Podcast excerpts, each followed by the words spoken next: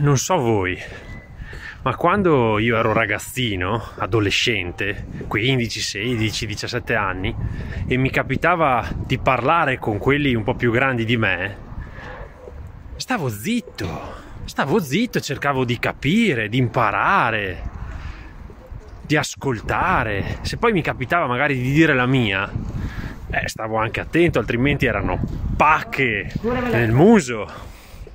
Adesso, uh, adesso a 15 anni sanno tutto, ti insegnano a vivere, sanno cos'è giusto, cos'è sbagliato, ti dicono qual è la verità, cosa devi dire, cosa devi non dire.